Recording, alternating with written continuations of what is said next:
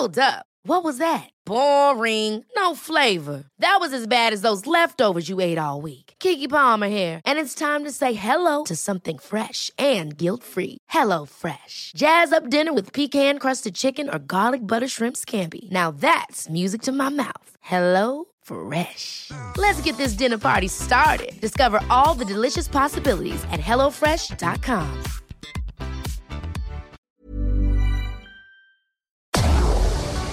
Tarde a tarde, lo que necesitas saber de forma ligera, con un tono accesible.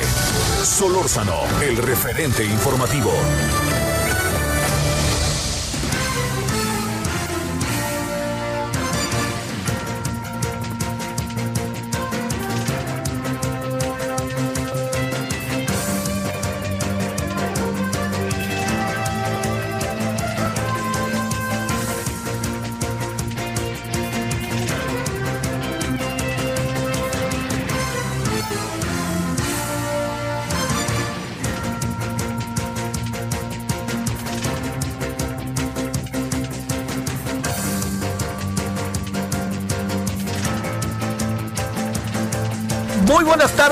Gracias que está con nosotros en esta tarde de día eh, martes 25 de agosto del 2000 eh, del 2020. Eh, mire, le puedo adelantar que este que algo que, que, podemos ya medio asegurar es que eh, el- el inicio de las del periodo ordinario de sesiones de la Cámara de Diputados y Senadores, ah, esto ya no me daba, eh, está dispuesto para, como todos los años, el primero de septiembre. Va a ser una ceremonia en la tarde, así que a ver cómo lo hacemos aquí con el noticiero, porque me van a ver cómo lo hacemos. Este eh, va a tener que estar allá. Pero lo que sí le digo es que eh, la- las dudas que hay respecto a cómo, cómo se va eh, cómo se va cómo se va a desarrollar el acto, ¿no? Porque no pueden estar juntos los legisladores. Entonces los legisladores eh, han pensado hacer, eh, digamos, en el patio central una parte del, del acto, ¿no? Y del inicio del periodo ordinario de sesiones. Pero, pues le digo una cosa, oiga, no, no hay manera, porque ¿y si llueve? ¿Qué hacemos? Eh, bueno, lo que sí le digo es que todos los que vamos a ir nos van a hacer un examen de coronavirus, nos van a pedir toda una serie de cosas, porque pues sí, hay que cuidarse, hay que cuidarse, hay que estar aquí, les van a, nos van a medir la temperatura, en fin. Bueno, ese es eh, un asunto, primero de septiembre, ya le estaremos contando. Segundo asunto, el 3 de septiembre vamos a entrevistar a Paul Krugman, ni más ni menos que el Premio Nobel de Economía. Lo vamos a entrevistar en el marco del Festival Hey y está padrísimo el formato. O sea, su servidor va a conversar con él como 40 minutos, 35, 40 minutos, en función de su nuevo libro. Y luego van a venir 10 minutitos de preguntas. Si usted se inscribe al Festival Hey, puede preguntarle a él y a todos los premios Nobel que van a participar y a las muchas personas que van a estar. Nosotros trataremos en la noche del 3 de septiembre de colocar una parte de la entrevista en Heraldo Televisión para que usted la conozca y sepa qué nos dijo el señor Paul Krugman a cuestiones específicas, coronavirus, México, la economía mundial, etcétera. Entonces puede ser, pienso yo, interesante. Y el tercer asunto es, no me voy a dedicar a él, pero ya sabe que soy futbolero, que no sé de fútbol, pero soy futbolero, es la eventual, fíjese qué cuidadoso fui con el lenguaje, eventual salida de Messi de el Barcelona. Usted decir, bueno, ¿por qué fregado se mete usted con este asunto? Mire, yo le dije que tuviéramos mucha atención con el juego de París Saint Germain contra el Bayern, porque le dije, los de Marsella están vueltos locos y, quieren que pierda el París Saint Germain. Le recuerdo que Marsella es Francia. Y luego que perdió, hicieron manifestaciones en las calles los de Marsella porque perdió un equipo de su país. Y luego en, en el propio París, enojados los parisinos, hicieron actos y metieron al tambo a 150. Ahí en Champs-Élysées. Muy civilizados, ¿no? Pero bueno. Pero ahora están en las puertas de las instalaciones del Barcelona una infinidad de aficionados que están mentando más. tal cual. Se la están inventando al señor Bartomeu, quien es el presidente del club, y pues están ahora sí que pidiendo a la Messi que no se vaya. ¿Por qué me detengo en eso? Pues sí, por el fútbol, pero ¿sabe por qué? Por el fenómeno social que implica esto. Me parece que eso es muy importante, entender la parte de fenómeno social que significa el fútbol y cómo reaccionan las sociedades ante él. Bueno, ya dije, ya estabas y listo. Punto y aparte. Mira, ¿deben enjuiciarse a los expresidentes sí o no? Es un tema eh, muy, eh, muy controvertido. El presidente se la pasó un buen rato diciendo, el pasado borrón y cuenta nueva, yo siempre dice, ¿no? Yo no soy rencoroso, pero no olvido, o sea, es lo mismo, pero es igual, como diría la canción. Pero lo que sí le quiero decir respecto al tema es que la situación bajo la que queda eh, y está en este momento la, el tema del, del pasado, algo que no se puede perder de vista es que eh, habrá que ver en qué nos metemos si nos metemos al pasado. De esa manera, ¿no? Habrá que ver si la sociedad mexicana la consultan, que ya ve que las consultas en esta administración son un poco cuestionables, pero entonces que si nos metemos a una consulta para ver si se enjuicia pues a los presidentes vivos, ¿no? yo supongo, ¿no? Y ahí le va la lista. Luis Echeverría Álvarez, Carlos Salinas de Gortari, Ernesto Cedillo Ponce de León, Vicente Fox Quesada, Felipe Calderón Hinojosa, Enrique Peña Nieto. Entonces, pues, eh, ¿qué vamos a decir? A unos sí y a otros no.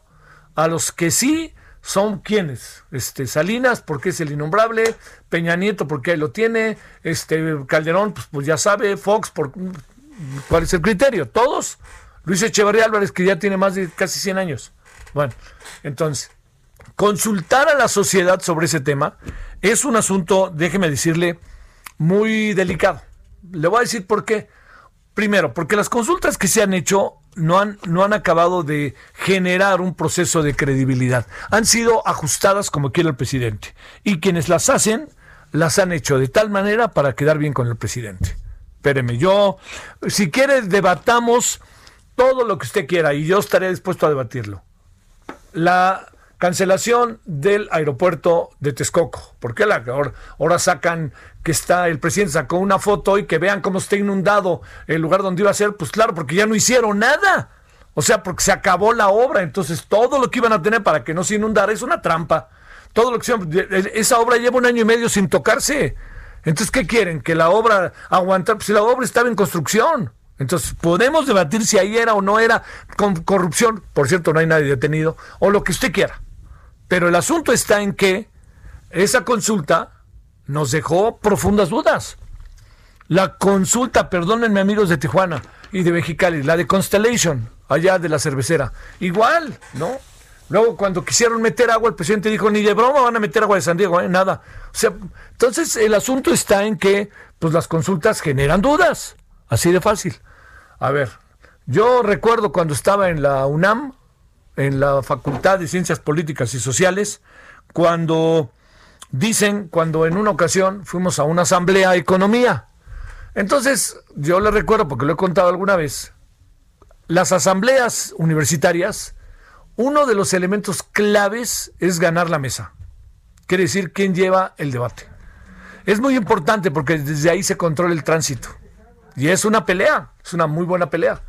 Entonces, pues nosotros perdimos la mesa, pero tenemos un compañero particularmente, por cierto, en paz descanse, particularmente hábil y muy buen orador.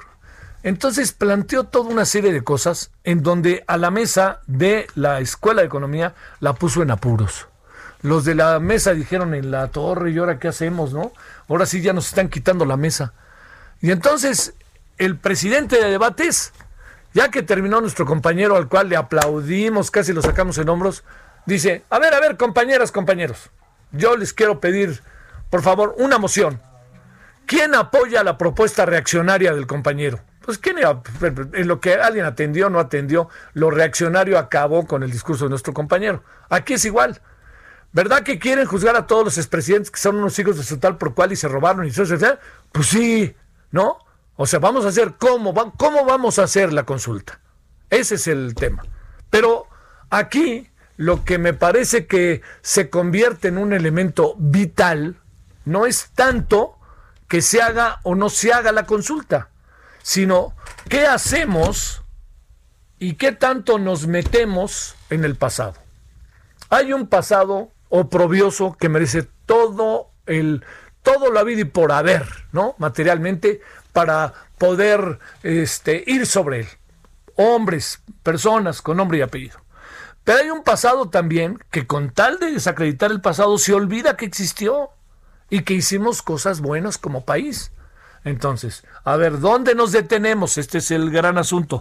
¿Por dónde nos metemos? Es el gran asunto. Bueno, hay un pasado que ya está siendo juzgado y que ojalá esté suficientemente fundamentado, que es el pasado que usted y yo conocemos de un señor que se llama Emilio Lozoya, con todo lo que eso significa.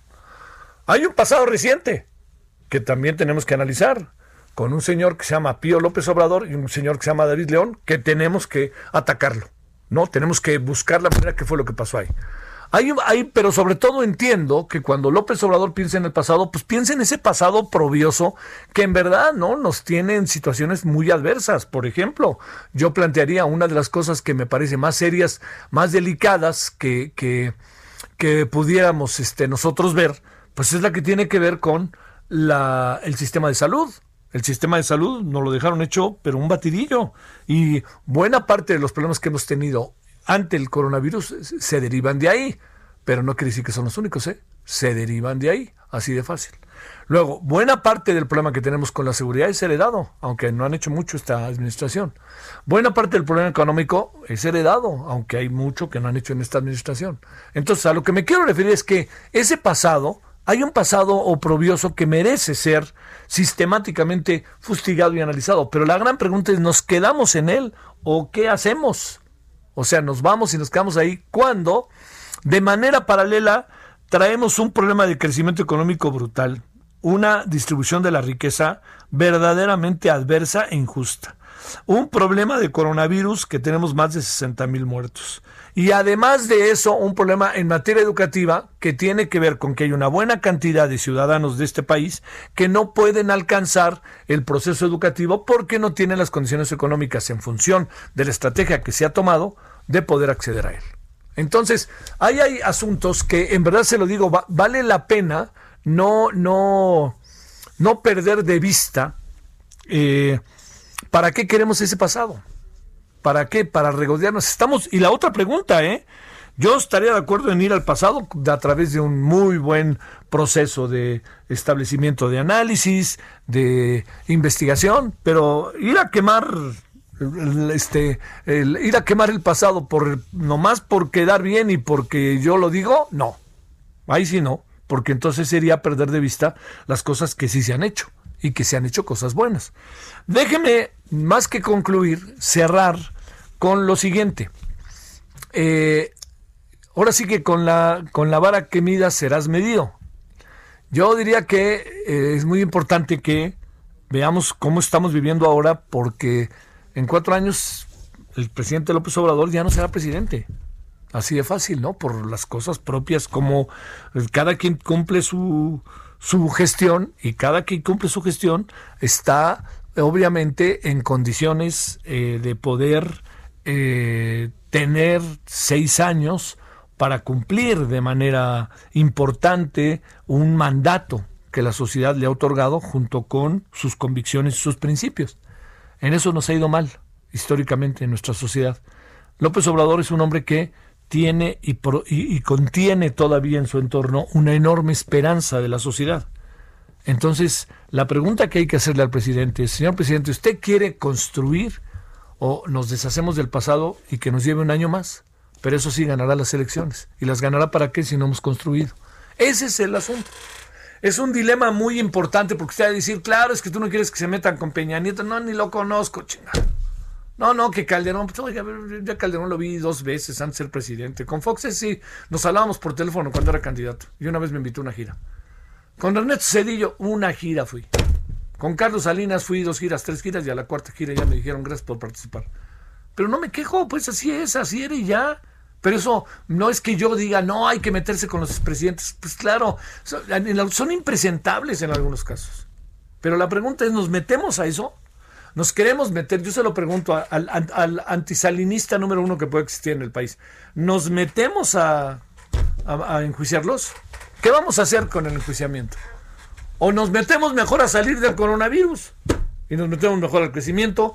Y a estos los agarramos con dos o tres asuntos ya y les vamos, bola de imberbes. Y ya que atacamos el problema y atacamos el asunto y ya que hicimos lo que tenemos que hacer, la siguiente gran pregunta es, ya que hicimos todo eso, este, pues ahí los tenemos ante nosotros y que tengan el, de alguna manera el juicio popular que está cotidiano y, señor López Obrador, salga usted por la puerta grande.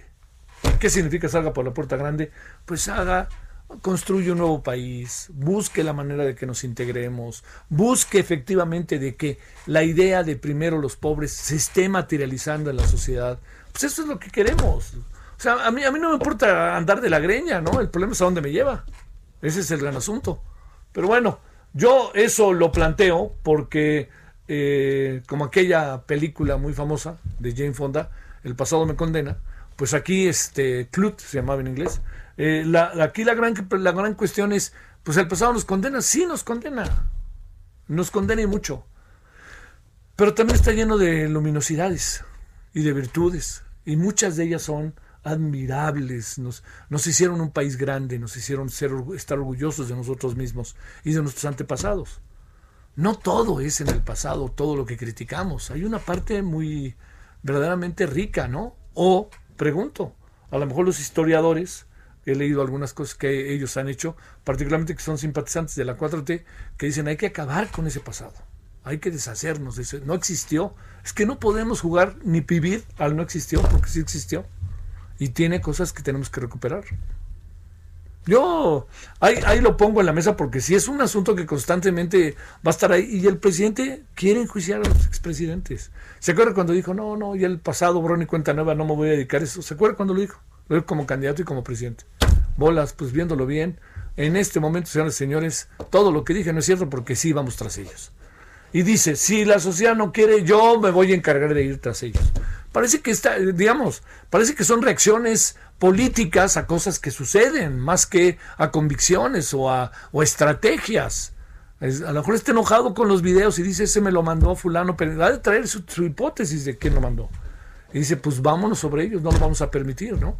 Y luego, no, pues que es Loret, que Loret a mí me ataca. Y pues, todo eso entonces se juntan. Pensémosle tantito y si se va a hacer al final, ahí se lo digo. Si al final se va a hacer una, un, este, una consulta, pues bueno, ya, yo diría, por favor, seamos serios con la consulta, ¿no? Seamos serios, porque esto no es una consulta para, este, para arreglar eh, si entra una cervecera a México o no. Es una consulta que requiere a todo el país para ponernos de acuerdo. Y fíjese nada más, hacer una consulta de este tipo después de las elecciones, movilizando a todo el país para una causa, pues si alguien le va a beneficiar es a Morena, porque si algo no tiene Morena ahorita es una cuestión interna. Entonces, los va a beneficiar porque va a haber una causa muy clara en la cual se pueden unir. Y vámonos, ¿no? Van a ganar las elecciones, las van a ganar, va a ver usted, acuérdese de mí en el 2021.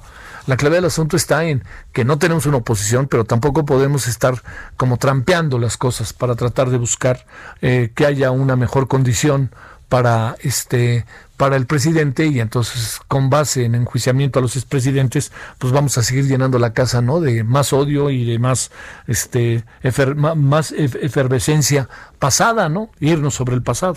Bueno pensémosle no yo le digo no no crea que salgo en defensa de los expresidentes por Dios santo.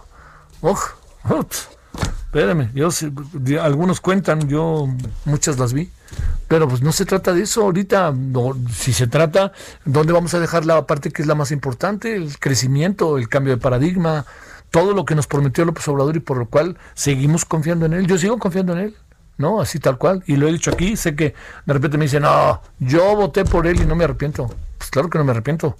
Pero tenemos que también dirigirlo, llevarlo. Él no es un todólogo, él no sabe todo.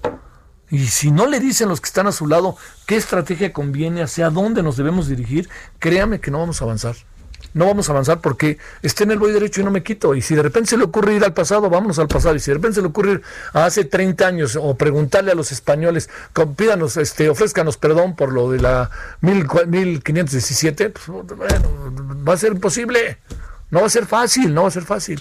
O 1519, mis bolas. Bueno, 1517 o 19 llegaron los españoles a México. Hernán Cortés. Fíjese que fue una pregunta, ¿17 o 19? Bueno, no sé por qué me quedo con el 17. le vean Google. Ya, pues total, ahí está todo. Este, ya no está en la memoria, qué pena. Bueno, oiga, pues aquí andamos agradeciéndole que nos acompañe. ¿Qué le parece si le cuento algunas historias de este día para que usted esté al tanto y vámonos con lo más importante? Solórzano, el referente informativo.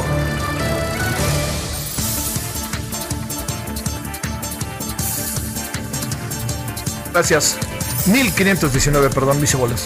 Este, bueno, le cuento, aunque hay toda una historia, hay toda una, toda una teoría de que llegó en el 17, pero cuando llegó ya está acá, en fin, pero la oficial es 1519.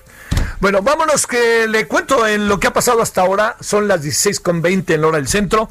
Y esta es una noticia en donde, bueno, México se sigue moviendo por todos lados para el tema de la vacuna.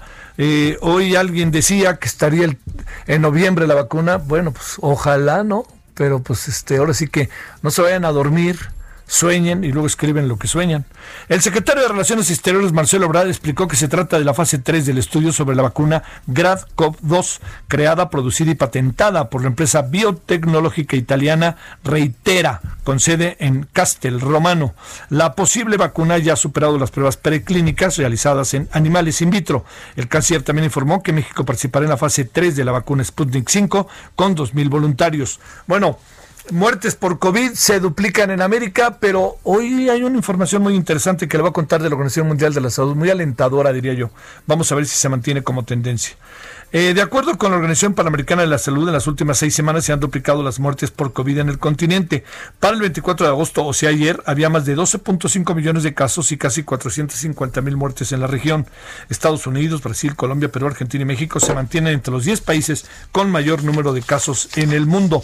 Y aquí viene la noticia que le digo que puede ser alentadora, hay que ver, hay que ver si se convierte en tendencia. Pese a esto, la Organización Panamericana de la Salud señaló que ha registrado una desaceleración en los contagios y muertos.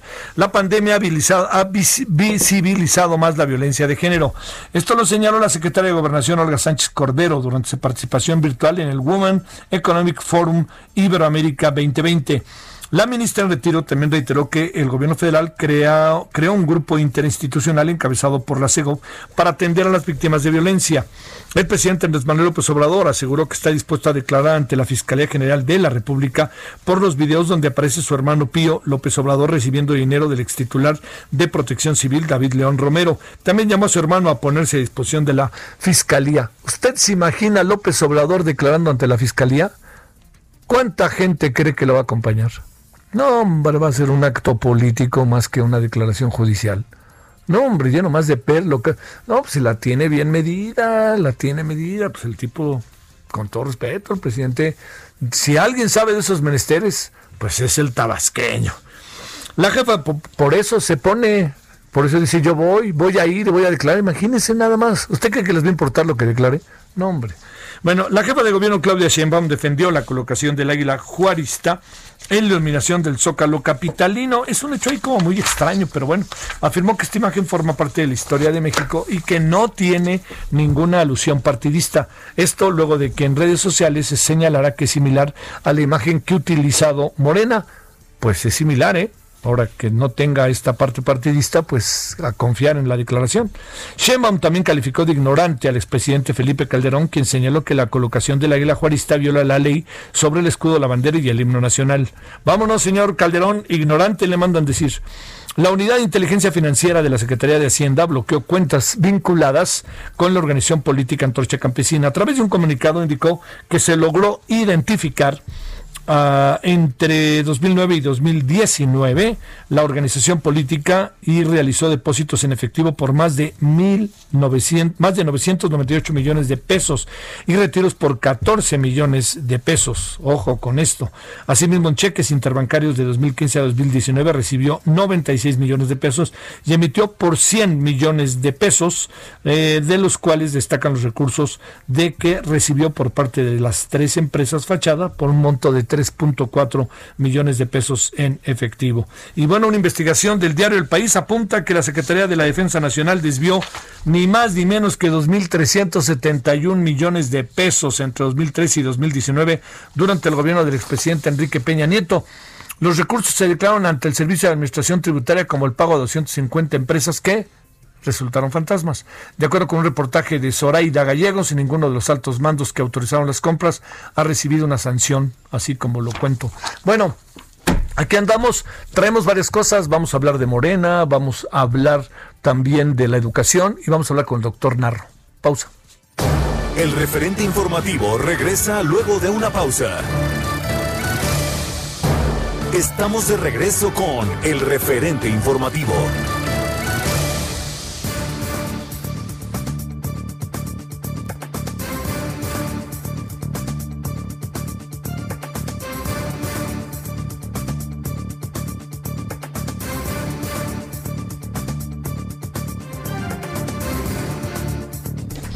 Ahora 16 con 30 en la hora del centro. Bueno, íbamos a... Fíjese que lo que queríamos era hablar hoy con Mario Delgado, pero por alguna razón no se pudo, dos días. Este, pero lo que le voy a decir que fue lo que pasó, que eh, lo queríamos previo a hablar con Alberto Asís, que hizo un artículo muy interesante ahí en el Universal sobre el tema de Morena, como un poco con las tripas, ¿no? De qué es lo que pasa, la decisión que tomó el tribunal, y le hemos pedido a Alberto que, que, pues ahora sí que extienda lo que hoy escribió y que platiquemos con él. Él es profesor e investigador del Centro de Investigaciones y Estudios Superiores en Antropología Social, el muy famoso CIESAS. Bueno, Alberto, te saludo con gusto. ¿Cómo has estado? Javier, ¿cómo te va? Gusto en saludarte igualmente. ¿Cómo te sigue yendo, Alberto, con esto del pues quédate en casa? Pues bien, ahí, ahí andamos guardaditos, trabajando. Somos de los privilegiados que podemos trabajar en casa. Y claro, claro. Pero ahí sigues en contacto con alumnos y trabajo de investigación. Sí, sí, todo, todo en línea, pero sí, claro, ahí seguimos. Da, la impresión, eh, Alberto, así que eh, Morena eh, no alcanza a cuestionarse en lo interno y que le puede costar caro el asunto. ¿Es una impresión o cómo ves las cosas? Bueno, no sabemos realmente los costos que pueda tener esto, pero sí ha sido como muy desafortunada toda la dinámica que se ha generado para pues tener una dirección legítima en el en el partido ahí viendo un poco todas las intervenciones que ha tenido el tribunal eh, las eh, demandas que han metido algunos militantes y el resultado que ahora ya este embarcaron al INE para que haga una encuesta abierta lo cual pues es muy extraño porque pues creo que en ningún sistema político se eligen las direcciones de los las dirigencias de los partidos a través de una encuesta. Es como extraño. Eh, Morena tiene en sus estatutos elegir eh, candidatos a representación eh, puestos de representación popular a través de encuesta eso sí pero no sus dirigencias. Sí. entonces es como una eh, una situación muy extraordinaria, sí. muy anómala. Entonces, eh, pues sí, eh, da la impresión de que, de que ahí hubo maniobra, ¿no? Maniobra, maniobra política, porque además exentan de condiciones para elegir candidatos, le quitan una, una condición que es la de ser consejero nacional, que beneficia a uno de los aspirantes, en este caso a Delgado, y eh, la otra la otra cuestión eh, interesante es cómo eh, de alguna manera pues le van haciendo la resolución a la carta ah. para que para que vaya este quedando en ese sentido. Se pasan digamos toda la normatividad interna del partido la dejan al margen la crisis de salud que estamos viviendo, que impide, digamos, todos los consejos locales, estatales, el Consejo Nacional, o sea, toda la dinámica interna democrática que tiene eh, el partido para elegir a sus dirigentes, ¿no?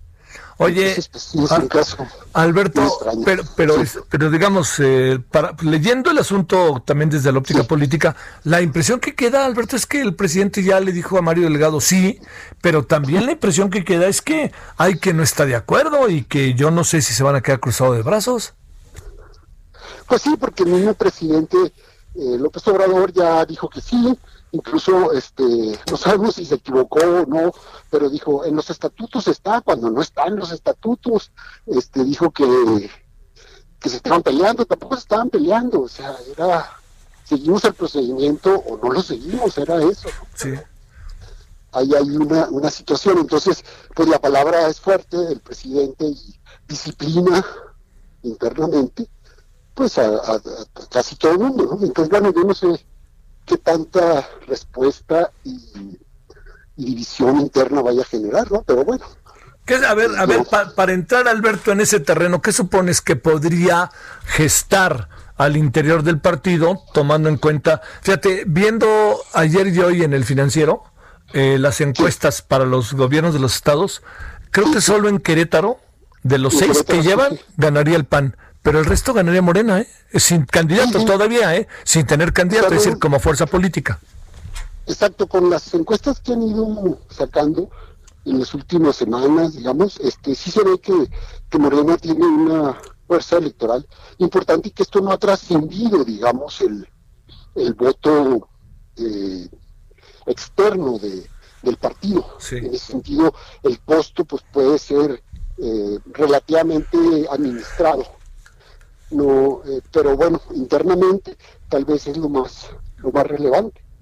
Pero bueno este lo pueden usar para decir bueno no se ponen ni de acuerdo para elegir una elección y, y luego la, la, intervención sistemática del tribunal pues también es una cosa muy impresionante no que te estén diciendo cómo elegir a tus dirigentes pues es como una eh, intrusión muy extraña también. Pero bueno todos estos elementos forman, digamos, esta suerte, como lo que yo llamé el asalto, ¿no? Al cuarto de máquinas de, de Morena, porque también dicen, nomás se van a someter a encuesta el presidente y la Secretaría General, la presidencia y la Secretaría General. Fíjate. ¿Y el resto qué? Pues el resto no, ¿por qué no más dos? O como que está muy, muy arbitrario todo. Oye, la parte, Alberto Asís, la parte que, que compete al, al tema directamente de, de eh, los grupos al interior de Morena, eso, eso también puede ocasionar algo fuerte. En bajo, una, bajo una perspectiva como esta, la lógica nos indica que si alguien se ve favorecido es Marcelo Ebrard, ¿no?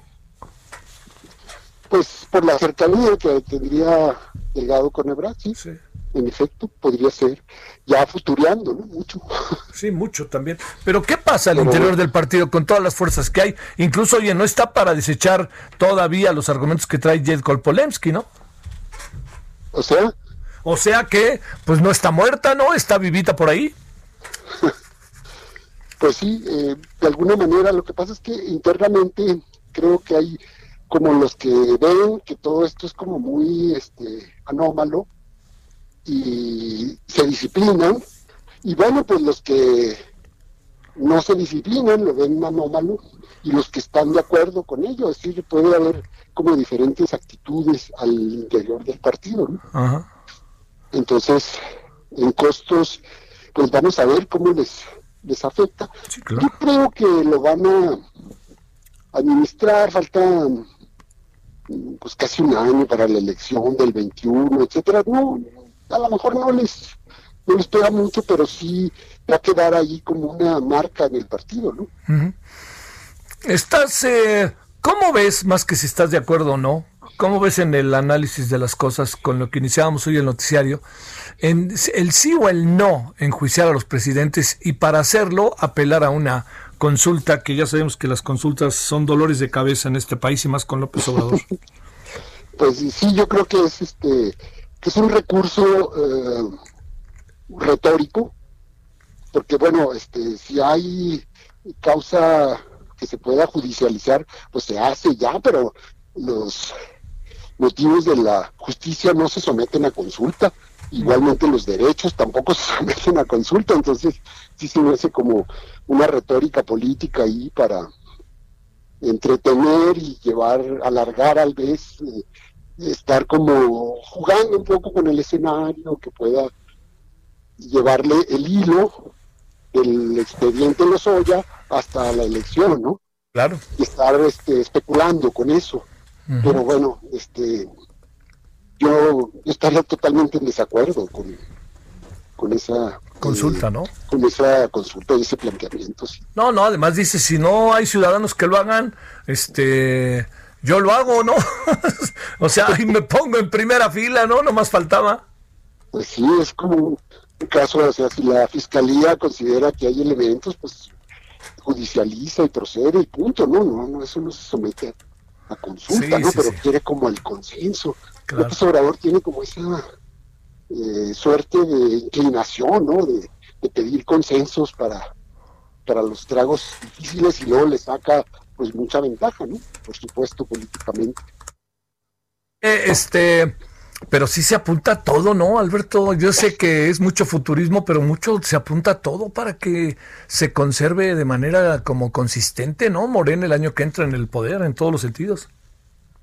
Bueno, yo creo que todavía le alcanza.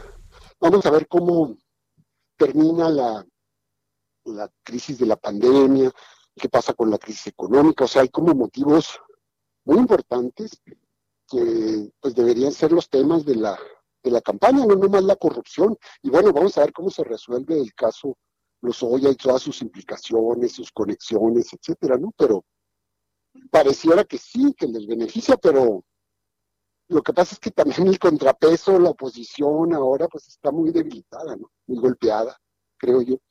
Y eso pues los beneficia. Oye. Pero que habría motivos para debates importantes y dividir el voto, los hay, ¿no? Este, oye, y agreguemos este el video del hermano, ¿no? Agreguemos, sí, claro, porque pues es una ahí como para decir este todos son todos parejos, ¿no? Todos son todos reciben dinero, es el modo de operar, o todos son corruptos, etcétera, ¿no? Sí, se puede prestar a muchas interpretaciones, ¿no? Y bueno, lo que pueda empezar a salir en las próximas horas y días, ¿no?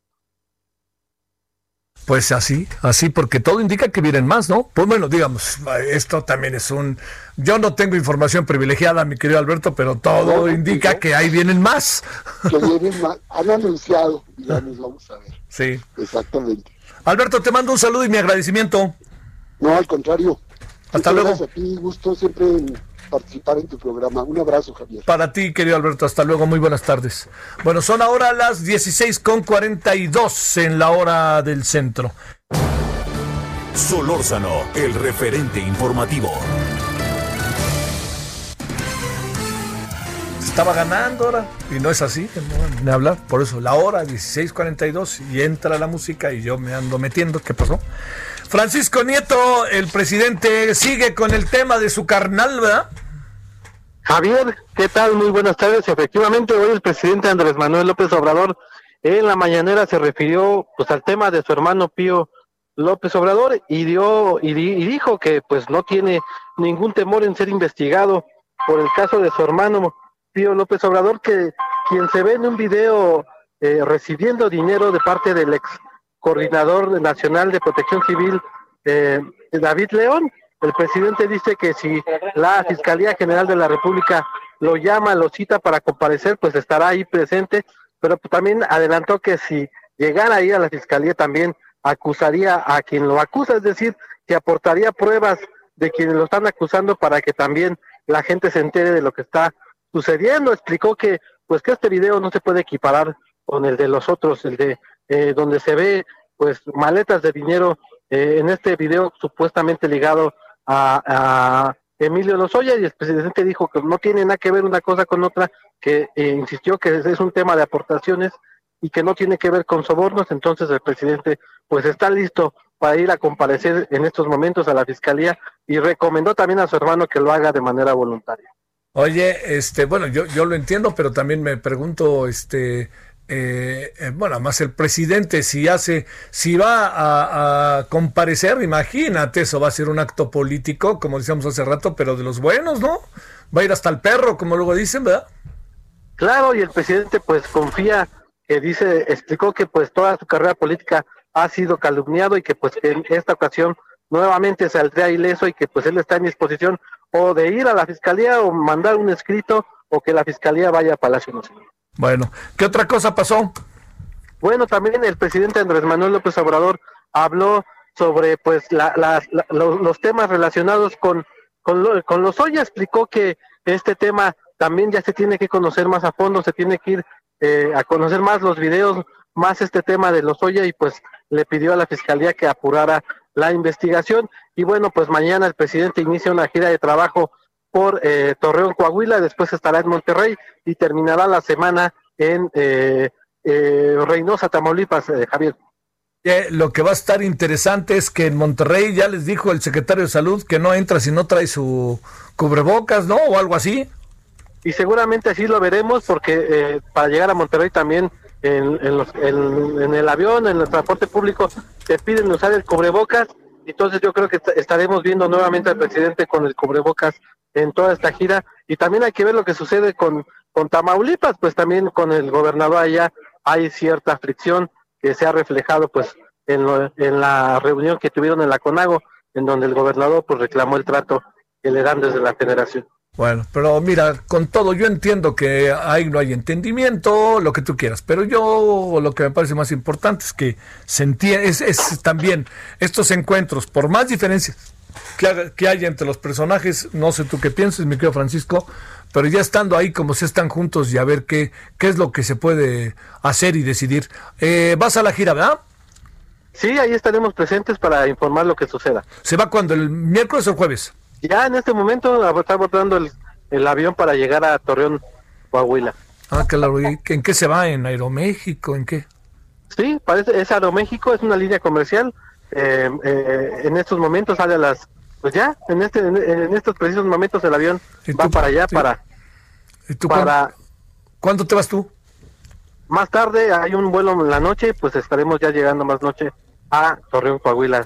Sale. Este, Te mando un abrazo. Buen viaje. Gracias. Gracias. Ahora a las 16:46 en la hora del centro. Solórzano, el referente informativo. ¿Dónde andas, Iván Saldaña? Buenas tardes.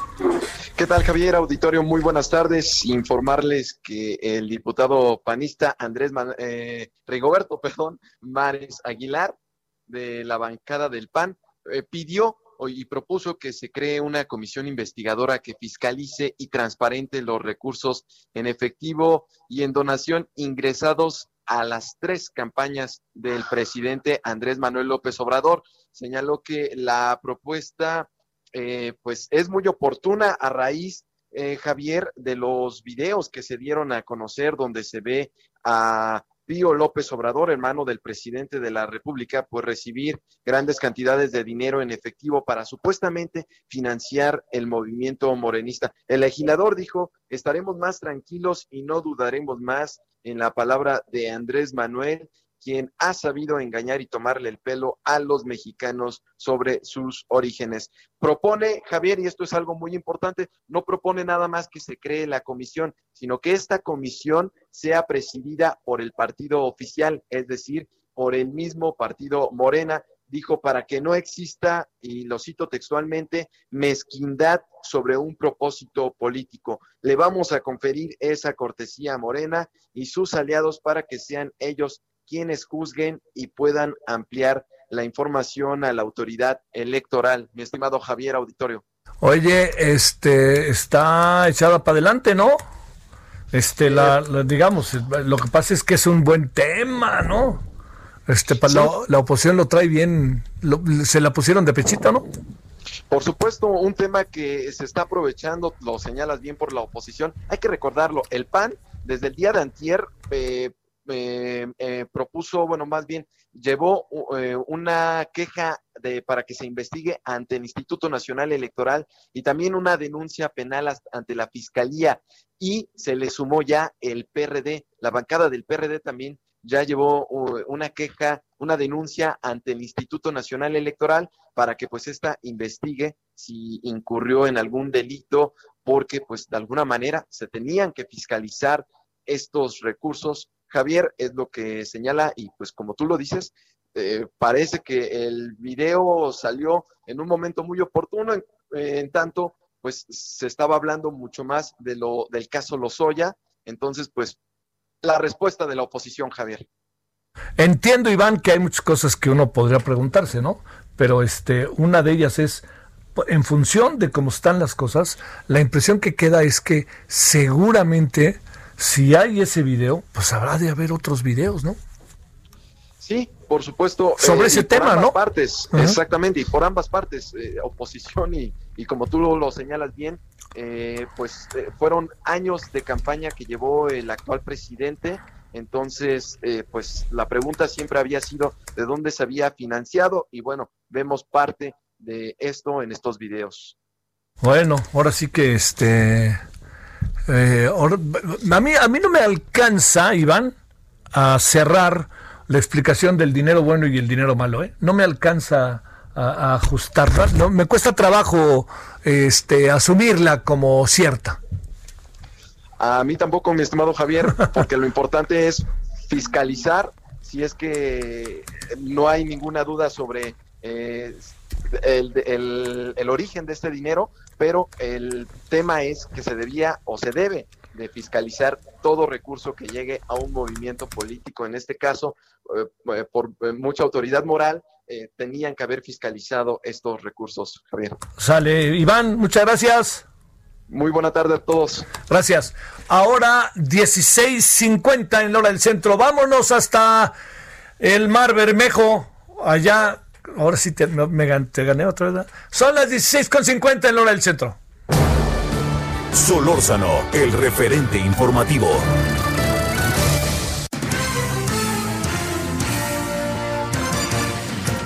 Aquí regando el tepache. A ver, vámonos hasta el Mar Bermejo con el señor Germán Medrano. Querido Germán, ¿cómo te va? ¿Cómo estás, Javier? Pues ahí con un gusto de saludarte de cuenta eh, pues te saludo a 51.5 grados centígrados según marca mi carro aquí. Uf, uf, uf.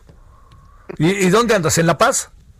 Sí, estamos aquí en la capital del estado, eh, pues justamente dando a conocer esta información lamentable de nueva cuenta del Congreso del Estado, Venga. en donde pues eh, se están peleando dos fracciones, pues ahora sí que la titularidad del poder legislativo. Eh, todo comenzó, Javier, cuando al interior de Morena se empezaron a dividir por, pues obviamente, tener el poder. Aquí este fue un estado en donde también Morena eh, arrasó el Congreso del Estado. Y ya una vez teniendo el poder, ahí hubo estos dos grupos que están tratando de tener este, esta titularidad del Congreso del Estado. Y eh, el pasado domingo, hubo un evento en donde la misma mayoría de Morena destituyó de un plumazo a los diputados opositores, eh, a toda la oposición del Congreso del Estado y también a, un diputado sin partido. Esto pues ocasionó que eh, pues hubiera reacciones diversas del gobernador del Estado, de los presidentes de los partidos políticos, de los consejos coordinadores empresariales y de eh, también los presidentes municipales. a todas luces es una situación que al parecer no tiene fundamento alguno. ¿Por qué?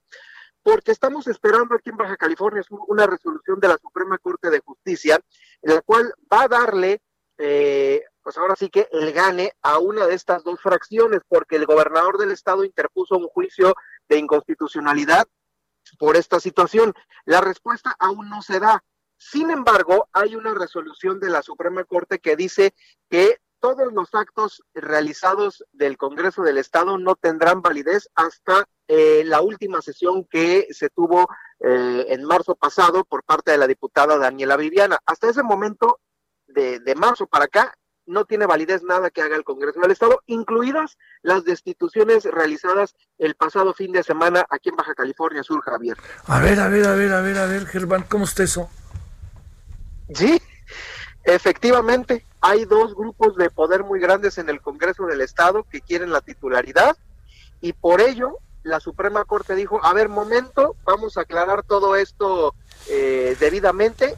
Mientras lo aclaro, mientras hago la investigación, mientras doy un fallo, ningún acto eh, del Congreso del Estado va a tener efectos jurídicos.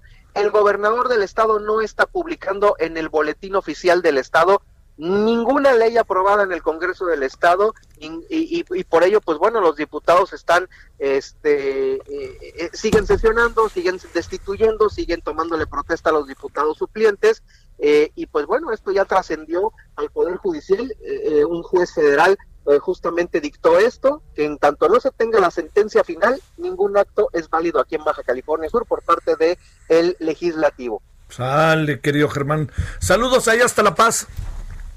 Saludos, te esperamos pronto por aquí, Javier. Que sea, gracias. Vámonos a la pausa. A ver, en la siguiente media hora vamos a hablar de educación. Es día de Horacio Urbano y vamos a hablar con el doctor Narro, que ayer nos lo dieron este por, por muerto y afortunadamente no, nada de ello. Y esta noche vamos a hablar de el, un tema muy importante, ¿eh? mucho, la masacre de San Fernando, allá el 25 de agosto, hace 10 años del mil 2010. Una cosa terrible. A ver si nos acompaña en la noche, además de toda la información. Heraldo Televisión. Pausa. El referente informativo regresa luego de una pausa. Tarde a tarde, lo que necesitas saber de forma ligera, con un tono accesible. Solórzano, el referente informativo.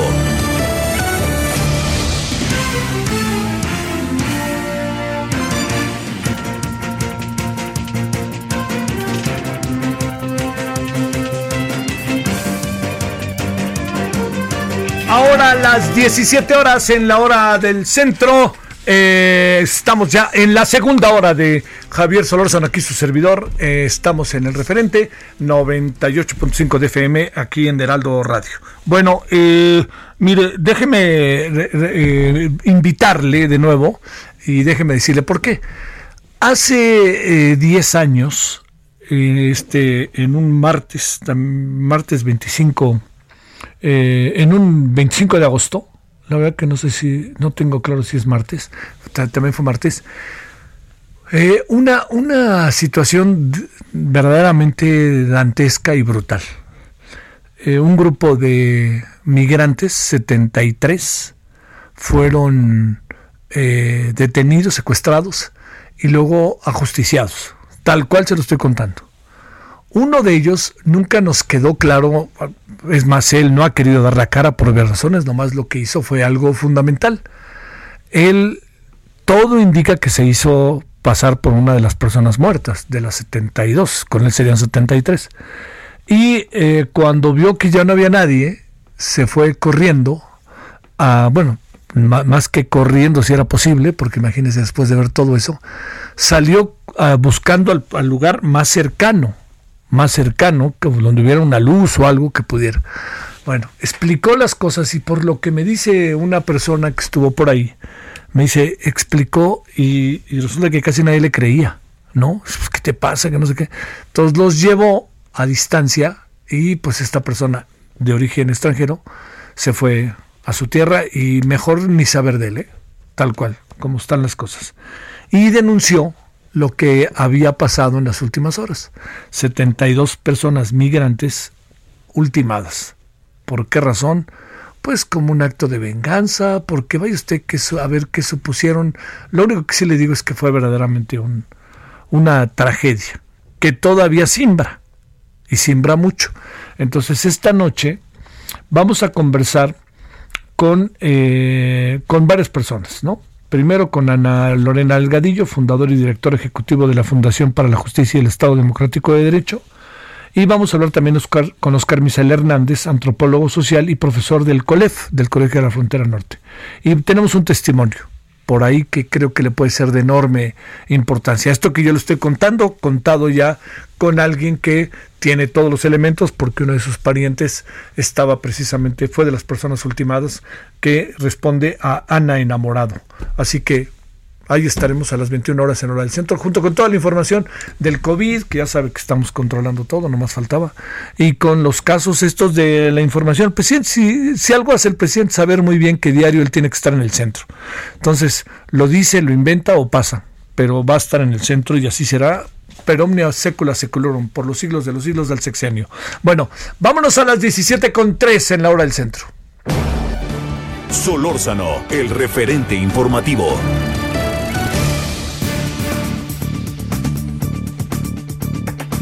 Bueno, vámonos eh, con un tema que usted sabe que para nosotros es particularmente importante. Yo creo que es para todos, pero, pero uno le echa mucho esfuerzo porque uno dice el tema educativo no podemos nosotros pasarlo por alto ni cosa parecida, que es el regreso a clase. Una mirada más sobre el regreso a clase. Hemos tenido desde ayer miradas, tuvimos en la noche testimonios de familias, testimonios de padres, madres de familia, de maestros, y hoy le hemos pedido a Eduardo Bakov, escudero, presidente de Métrica Educativa C, que nos dé también una opinión. Eduardo, te saludo con gusto, ¿cómo has estado? Muy buenas tardes, Javier. Pues este, muy bien, afortunadamente guardadito aquí en Baja California con un clima excepcional. Sí, eh, fíjate, ahorita estábamos hablando con La Paz, Baja California Sur, y nos decían que estaba en 51 grados ahí La Paz, menos mal que hay mar, ¿no? No, aquí estamos a 27 grados, 26. No, hombre, y además... Que Ensenada tiene un clima mediterráneo que es muy distinto al de La Paz. Y además has de estar viendo el mar, y además son dos horas menos, entonces te va a tocar la puesta de sol. No, ya qué, qué más. bueno, Eduardo, te planteo, ¿qué eh, impresiones tienes de esto que era atender el problema educativo, la cuestión educativa del país, con muy pocas salidas? Y bueno, ya tenemos una y esa es la que estamos echando a andar. ¿Cómo ves las cosas? Ah, pues eh, digamos que por un lado no hay muchas opciones, tú lo acabas de decir, y por otro lado, dentro de las opciones, yo creo que sí hay posibilidades de mejorar lo que se está haciendo en este momento. Te menciono básicamente dos cosas, ¿verdad? Una es que eh, hay que tomar en cuenta que cerca del 50% de los estudiantes no tienen acceso a computadoras e Internet y que esos tienen un problema que solamente se va a resolver a través de la televisión o de los programas televisivos, aunque todavía hay cerca de un 10% o 8% quienes tampoco tienen televisión y ahí no hay forma de resolverles el caso más que por materiales impresos entiendo que se está haciendo el esfuerzo de llevarles a ese, a ese grupo de personas. Eh, entonces, por un lado es un problema de acceso, que no nos los vamos a quitar mientras los estudiantes no tengan la posibilidad de tener internet en casa y una computadora, para lo cual se necesitaría pues un programa grande, importante, pero posible de que todas las personas de bajos recursos tengan ese acceso. Porque si no, pues son las que siempre sufren más y por lo tanto la brecha se va a hacer mucho más grande de la que por sí ya es.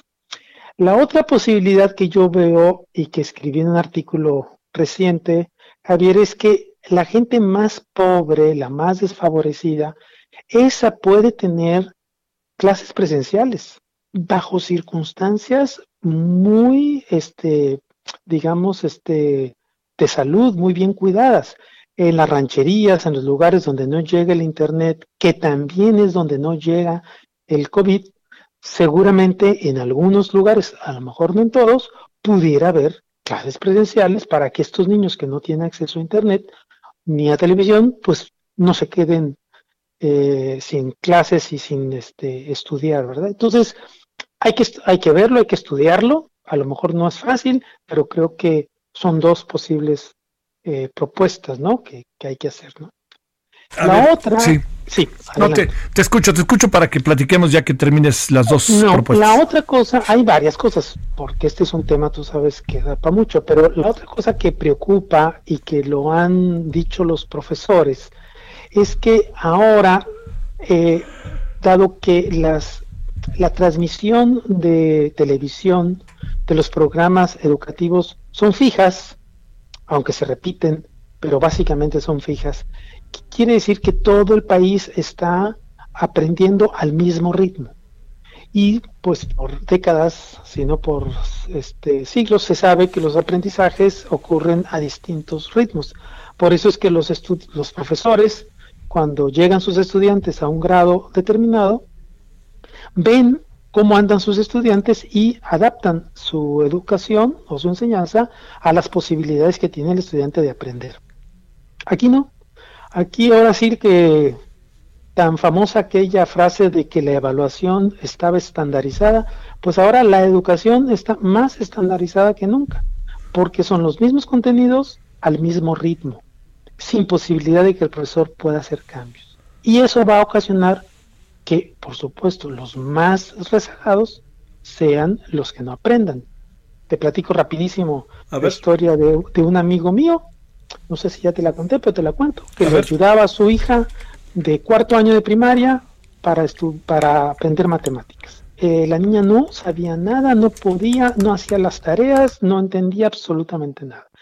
Y él en la desesperación, casi ahorca a la hija, pues encontró que la niña tenía un nivel de aprendizaje del segundo de primaria, aunque estaba en el cuarto. Entonces se tuvo que regresar al segundo de primaria para enseñarle lo que ella no había aprendido en segundo y tercero y poder en su momento alcanzar los aprendizajes de cuarto Ahora, te estoy hablando de un, de, una familia privilegiada, un, una gente con maestría, con la capacidad de enseñarle a sus hijos, nada más tiene una hija y le podía dar todo el tiempo. Entonces eso va a ocurrir frecuentemente con los estudiantes que no tienen las competencias para cursar el grado que van, pero que se les ha ido acreditando los grados y que ya lo habíamos investigado en, el INE y que ahora con una eh, uniformidad al dar las clases, pues se van a encontrar que no entienden y que no pueden seguir el paso que les imprime los planes y programas de estudios nacionales. Mm, a ver, entremos por lo primero que planteas, que es el tema.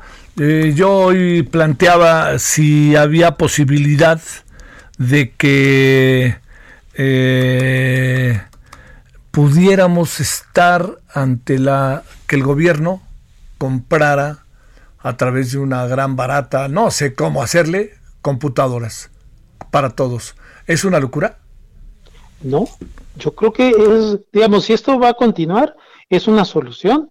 O sea, que la gente tenga eh, acceso a los instrumentos. Habrá que igual capacitarlos, ¿eh? porque igualmente muchas personas que no tienen los medios, pues no tienen la capacitación, pero vamos, ese, ese sería un segundo problema. Claro que no. O sea, Enciclomedia pues trató de hacerlo para las escuelas y aquí no se trata de que les compres computadoras a todos, sino a los más fregados, a los que más necesitados, a los que no tienen este acceso este, a internet. Ahora, habría que comprarles computadoras y habría que ponerles pro, este, ¿cómo se llama? Tele, eh, antenas para que puedan tener ellos acceso a Internet. Entiendo que aquí en Baja California hay una iniciativa de un partido, no digo cuál, de que así suceda, de que todos los lugares tengan Internet para que los estudiantes tengan acceso a los contenidos de las escuelas. Esa es una opción.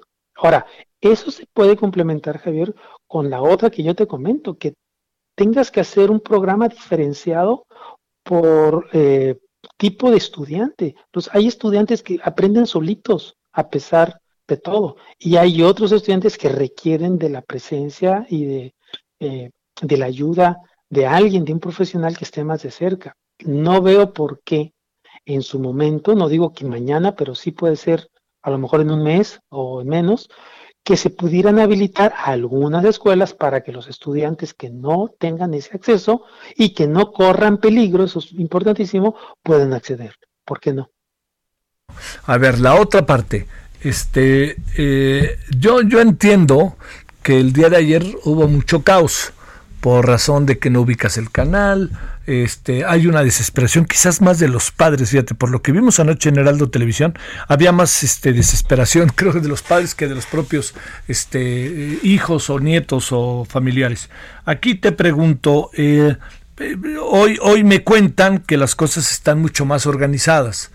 Eh, ¿Cuáles serían estos elementos como positivos si es que se pueden colocar en la mesa, que podríamos ver en función de lo que está pasando en este momento en relación a un, a un proyecto que, que hasta en algunos lugares están empezando a ponderar. Yo entiendo que el gobierno va a hablar bien del mismo, pero en algunos lugares sí se ha ponderado. Pues mira, este, hay que ver siempre el lado positivo a todo, ¿verdad? Y no, no el lado negativo exclusivamente. el lado positivo es que nos está obligando a ver la educación desde otro, desde otro punto de vista, en donde los padres de familia, con los docentes y estudiantes, y hasta donde se puede con la sociedad civil, están atendiendo un problema bajo una condición extraordinaria que nunca había vivido, o bueno, nunca nos había tocado vivir. Entonces se van a tener que reinventar muchas maneras de atender la educación. Una de ellas, pues es que van a comenzar a generarse mucho más material educativo de que antes había. O sea, México no es un lugar donde se generen muchos este, materiales didácticos, por decirlo así. Y nos podemos convertir, por supuesto, y podemos aprender en cómo hacer buenos materiales didácticos. No es fácil. No es como dice el secretario de Educación, que basta con juntar a un maestro que sabe de pedagogía y a un comunicador que sabe de comunicación y entre los dos hacen una mancuerna perfecta para comunicar los contenidos educativos. No, no es eso. Es mucho más que eso. Los comunicadores deben de saber cómo comunicarse con los pequeños preescolares, muy distinto que los niños y que los adolescentes o los adultos prácticamente de educación media superior. Eh, pero hay que aprender, se va a aprender y se va a tener ese material y se va a, comprobar. Eso es algo que, vamos a sacar eh, en beneficio. El otro es que los maestros van a tener que aprender a usar medios digitales, Javier. O sea, no se tiene una evaluación de las competencias digitales de los docentes, pero te puedo asegurar que no son muy altas. Pues ahora se están procurando por tenerlas y en un momento dado lo van a manejar no solamente para comunicarse con sus familiares y sus amigos, sino para comunicarse pedagógicamente, que es muy distinto. Usar este internet para comunicarte con tus amigos que para hacerlo con tus alumnos. Entonces se va a aprender eso. Este, digamos como algo positivo de lo que se está eh, sacando en este, en este momento. Lo otro es que se va a tener, Javier, no lo creen las autoridades, pero lo van a tener que hacer, van a tener que cambiar el currículum. El currículum tú no lo puedes dar como ahorita lo estás dando por televisión, porque no está pensado para darlo por televisión. Está pensado para darlo presencialmente con libros de texto en forma presencial. Entonces, traducir el currículum a la televisión tal cual no va a funcionar. Entonces se va a tener que hacer un cambio y yo creo que se va a regresar a algo que vale mucho y con eso termino esta intervención. Como dirían los americanos, este, to the basics. O sea, vamos a lo básico, que el estudiante sepa leer, que sepa escribir, que sepa razonar numéricamente, al menos en primaria, eso sería un súper avance, porque salen inclusive de la prepa sin esa habilidad. Eh, el inicio coloca una especie de repaso de las últimas semanas. Eh, en términos académicos, a mí me da la impresión de que es una idea, pues, este, positiva. Quizás Eduardo puede estar equivocado y es un buen momento para la inmersión o algo parecido, ¿no? ¿O no? Súper positivo. Claro, tú no, mira, el problema es que no va a ser suficiente, porque hay estudiantes que llevan, como te decía, el caso de mi, de mi amigo, que llevaba dos grados de retraso su niña. Entonces, si le dan el, repaso de cuarto año a quienes tienen habilidades de segundo año, pues no les sirve de mucho, porque el, gap, diríamos, el, rezago es, demasiado grande. Y a muchos estudiantes o niños escolares les va a pasar eso. Actualmente, bajo las circunstancias presenciales, si el profesor detectaba que el niño iba muy retrasado, pues le mandaba materiales especiales, tareas especiales, hablaba con el papá o él mismo hacía lo que era posible hacer. Aquí no hay forma, porque el papá tendría o la mamá tendría que estar, digamos, hacerla de profesor y saber eh, desde qué punto hay que enseñarle al hijo o a la hija para que éste comience a aprender y no se quede rezagado o continúa el rezago. Pero dar un, un repaso me parece muy buena idea. Oye, vas a evitar más problemas. A ver, en, en este caso que mencionas de, de tu amigo, de este desfase cuarto de primaria, segundo de primaria, déjame plantearte, Eduardo, eh, presumes que habrá muchos casos similares, ¿no? Que es un asunto de muchos años de rezago. Eh, los, ¿Los papás se pueden dar cuenta o cómo nos podemos dar cuenta? Sería la pregunta. Pues si no, si no entienden. O sea, si tú ves como le pasó a mi, a mi amigo, él no es pedagogo, él es informático, este, pero él al tratarle de enseñar los, las tareas, eh, ayudarle a hacerle las tareas a la niña o enseñarle cómo hacerlas, él se daba cuenta que la niña no entendía. Y aunque le explicaba, la niña seguía sin entender. Entonces en su desesperación se fue retrocediendo a habilidades más sencillas hasta que encontró un dónde estaba. Entonces la mejor forma, Javier, es que si tú como papá te das cuenta que el niño no entiende lo que se supone debe de estar aprendiendo, es porque el niño no tiene la competencia o está al nivel de entender la competencia que se le está enseñando. Entonces, una buena recomendación que se le puede hacer a los padres de familia es observen si sus hijos pueden o no hacer la tarea. Si no la pueden hacer, en lugar de regañarlos, bájense de nivel hasta encontrar el nivel en donde sí puedan hacerlo. Y desde ahí empiecen a ayudarles. Ahora, el problema, Javier, es que si tú tienes cuatro hijos y los cuatro están chiquitos. A sufrir. ¿A qué horas tú como papá? Bueno, y si tienes las competencias como papá, pero acuérdate que más o menos el 50% de nuestra población no tiene este la preparatoria hecha. Oye, pero eh, tienes un problema del papá para enseñarle al hijo, sí. Oye, eh, digamos, entiendo que no hay fórmulas mágicas. A ver, ¿cómo, resolver una parte? Bueno, hay una parte que, que está dificilísimo de resolver, ¿no? Que es, no podemos sacar en lo general a los estudiantes a las calles por todo lo que significa padres en las calles, madres en las calles, sistema, sistema de transporte público, contacto sistemático, eh, quizás los eh, primaria eh, la libren, pero ya en secundaria empiezas a correr riesgos de muchos contagios y no se diga preparatoria. A ver, digamos, ¿qué, ajustes le deberíamos, así en términos muy sucintos, Eduardo, hacer a lo que hasta ahorita llevamos? O sea, uno, yo sigo pensando la idea de por qué no darles computadoras a todos, pero es que este es un gobierno con una austeridad obsesiva. No, por eso yo digo que si tú no les das computadoras a todos, pues cómo van a aprender a los que no tengan. Sí, sí, o sea, esta es una emergencia, es una emergencia mundial y el gobierno tiene que entender eso. Mira, o sea, para tristezas de nuestro gobierno, le recortó el 75% al dinero para capacitación docente.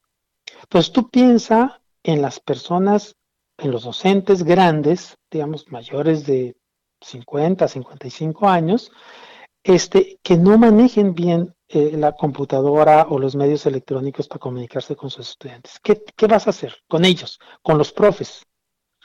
No les puedes dejar toda la responsabilidad a los padres de familia y a la televisión, porque vas a obtener resultados bastante pobres. Necesitas la retroalimentación del profe.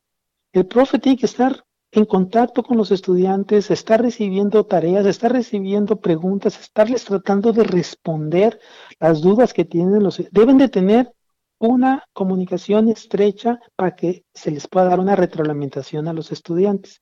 ¿Qué requieres? Uno, pues primero que los profes tengan computadoras, porque hay profes que no tienen. ¿eh? Segundo, claro. que los profes, que los profes sepan usarla. ¿Qué necesitas para saberlo usar? Pues capacitarlos pues tiene que haber una segunda, digamos, área muy importante que debe de hacer el gobierno, es una capacitación intensiva, pero intensiva, masiva, del uso de medios de comunicación o electrónicos con propósitos pedagógicos para docentes. ¿Cuáles estos que tenemos ahorita? Que en general los que más requieren son los más pobres y los más grandes, por no decir los más viejos. Entonces, necesitas eso, si no, si no tienes eso, entonces no tienes a los estudiantes con equipo, no tienes a los profesores con equipo y si los tienes no los sabes utilizar, pues todo se lo estás dejando a la tele y se lo estás dejando al papá o, a la familia. Sí. Que además andan en algunos casos en llamas, pero ya hoy tengo la impresión de que están menos en llamas. Eduardo Bakov, te saludo con mucho gusto hasta Ensenada. Gracias, eh, Javier. Pues te mando un saludo igual a toda tu audiencia y como siempre te felicito por tu programa. Yo te lo agradezco como siempre, Eduardo. Muchas gracias. El regreso a clase. Esto es un tema que bueno, está generando eh, infinidad de comentarios y qué bueno que es así, caray, hay que meterse en el tema, no más faltaba, ¿no? Este, pero por lo pronto pues eso es lo que eso es lo que tenemos de una situación que eh, hasta donde entiendo hoy está empezando a asentarse, como lo decíamos ayer. A ver, ¿qué significa sentarse? ¿Qué significa hasta cierto punto consolidarse? Significa que los padres y madres de familia se dejaron de hacer, de volver locos con el tema de cómo sintonizar, ¿no? A ver, caso del Heraldo. Nosotros estamos en el 10.1. Para que usted esté en el Heraldo en términos de la propuesta que hay de la CEP vía el Heraldo, usted tiene que sintonizar el 10.2 y para eso lo tiene que configurar. Igual pasa con Televisa, TV Azteca, Imagen y todos, hasta la televisión pública, que se han metido en esta tarea. Entonces, este asunto es probable que hoy medio se vaya resolviendo. Segundo asunto, la barra programática está un poco a prueba y esta semana será su prueba de fuego y el lunes que entra ya estará bien. Pero ya de hecho está funcionando porque estamos en un asunto de repaso. Bueno, parte de lo que hay y ya seguiremos hablando. Es un tema que estará entre nosotros de todas, todas y su servidor no lo dejará ir. Pausa y estamos de vuelta. El referente informativo regresa luego de una pausa. Estamos de regreso con el referente informativo.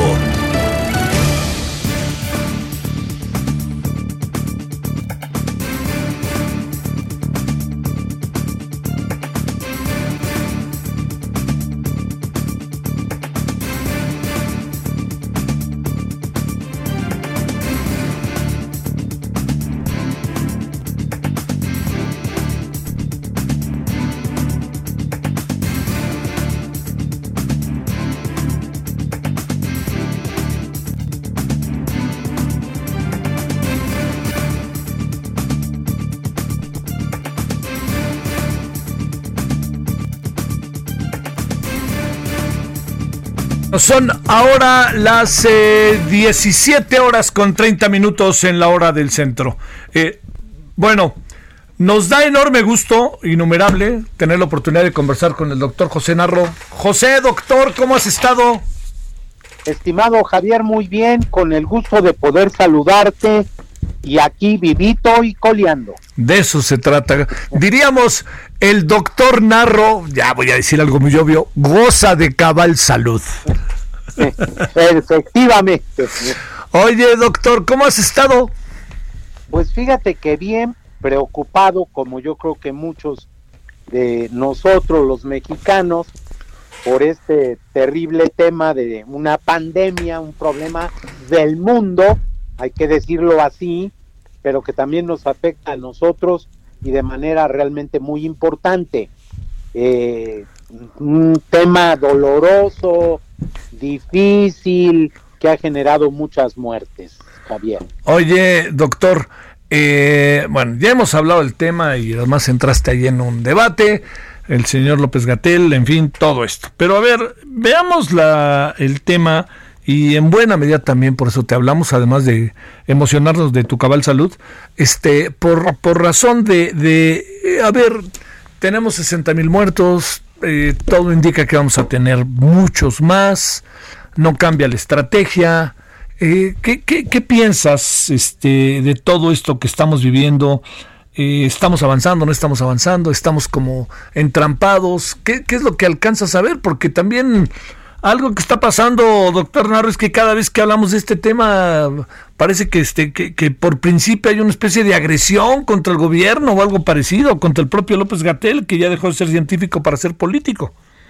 Sí, Mira, lo, lo que pasa, déjame decirte, y hay que también establecerlo con toda claridad. Las autoridades gubernamentales no son las causantes del problema. Sí. Sí, son responsables de la gestión, del manejo de la epidemia. Y yo lo he dicho muchas veces desde el mes de marzo, se ha seguido una estrategia que en mi opinión es equivocada. Y los datos ahí están, son incontestables, son durísimos, son muy graves, más de 60 mil muertos en el país, más de 560 mil casos oficiales y con el problema de que hay que multiplicarlo por 8 o por 30 y entonces, bueno, se nos va a muchos millones de contagios.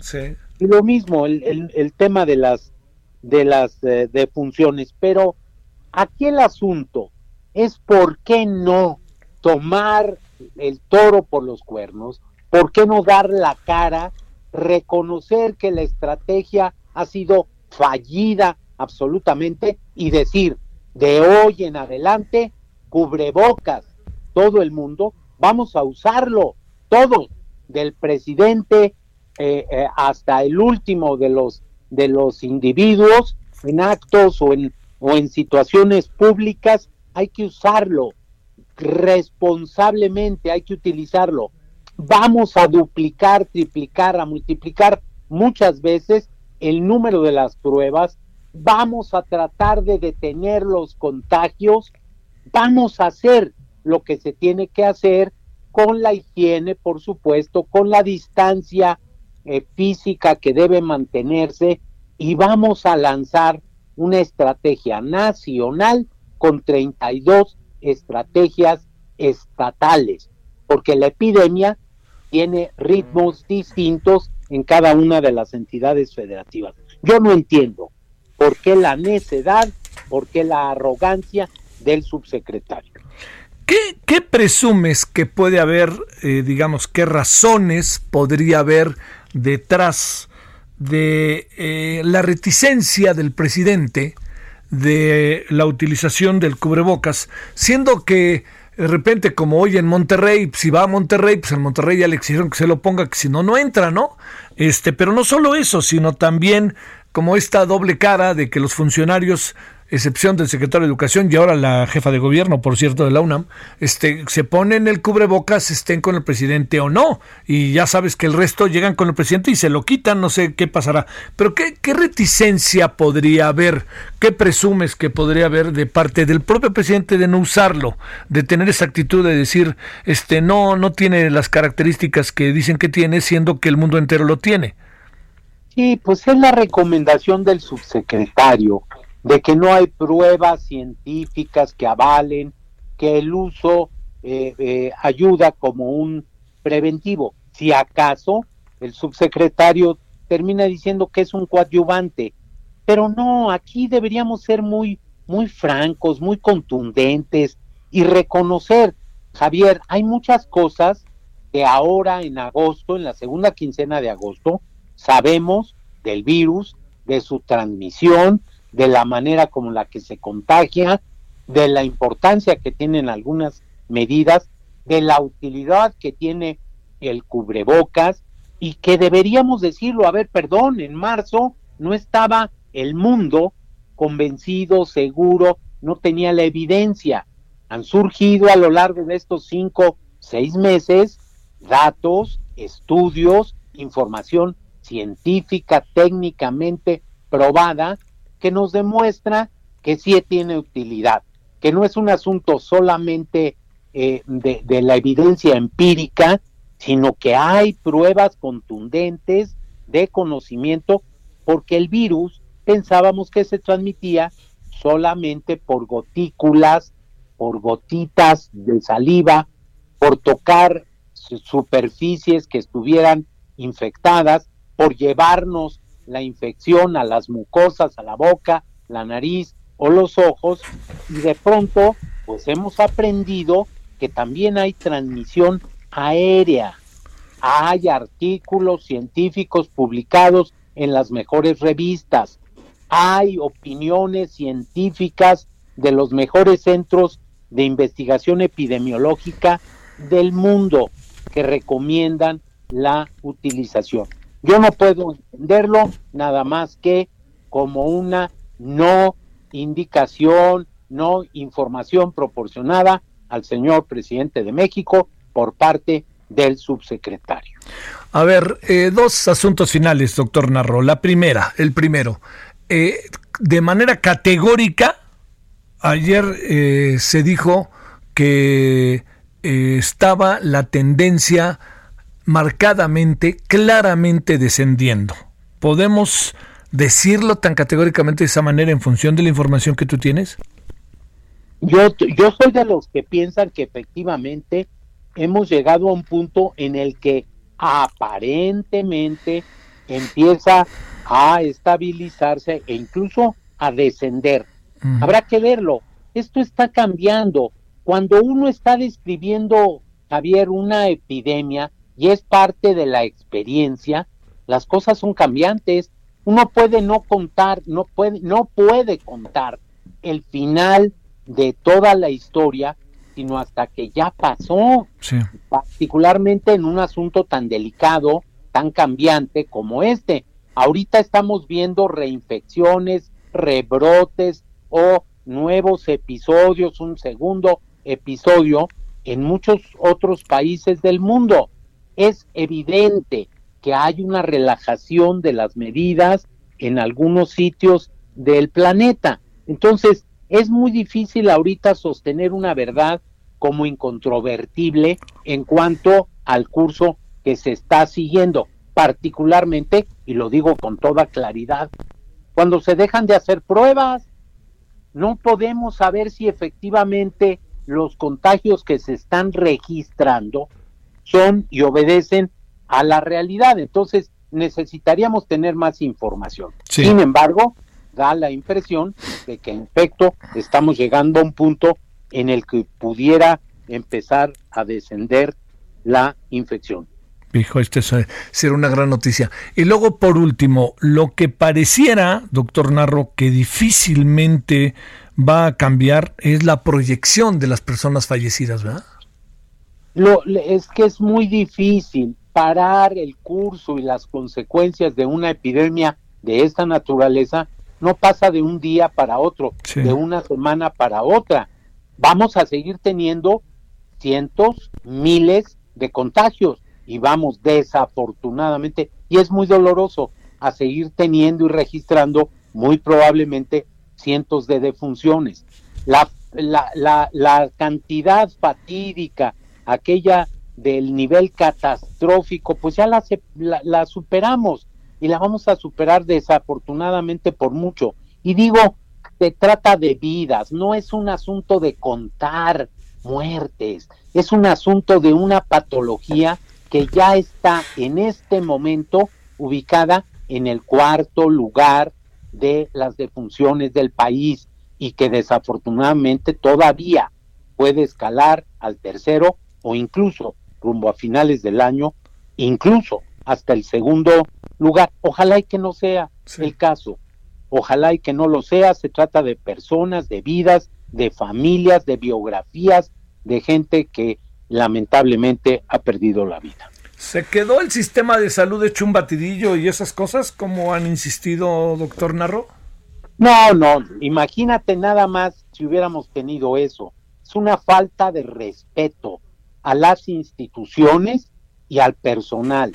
El sistema público de salud de México, Javier, tiene problemas, los ha tenido crónicamente, ha habido una insuficiencia presupuestal. También esto debería hacernos ya reflexionar como nación, tomar la determinación. El señor presidente nos anunció, y faltan menos de 100 días, que el primero de diciembre tendríamos un servicio de salud tipo nórdico. Pues no se ve y no, por supuesto que no. Yo sostengo con los datos en la mano que el Sistema Público de Salud de México presta un servicio extraordinario a la población. Tiene problemas, sí. Hay más de, más de 900 mil trabajadores de la salud en las instituciones públicas de salud y seguridad social. Hay programas exitosísimos. Hemos conseguido en el país a lo largo de los últimos 20, 40, 50 o más años controlar, eliminar incluso o por lo menos someter muchos de los problemas. Claro, se presentan nuevos desafíos. Controlamos las enfermedades transmisibles y surgen las enfermedades crónicas, las no transmisibles, la diabetes, el cáncer, las enfermedades cardiovasculares. Ahora, desafortunadamente, una transmisible va a estar ya indiscutiblemente en las cinco primeras causas. Doctor Narro, que goza de cabal salud, le mando un gran saludo, doctor, en verdad. Como Puma a otro Puma, un gran saludo. Muchas gracias, ¿Eh? José, en verdad. ¿eh? Gracias. Te mando un gran abrazo. Qué bueno, que, qué bueno que estás bien. Gracias. Vámonos a las 17:43 en la hora del centro. Solórzano, el referente informativo. Balance Inmobiliario es presentado por Centro Urbano. Estrena hoy Casa Odepa en 20. Grandes promociones en Tecámac, Querétaro, Puebla, Cancún, Playa del Carmen y Monterrey. Tu mejor hogar e inversión está en 20. Búscanos en 20.com.mx.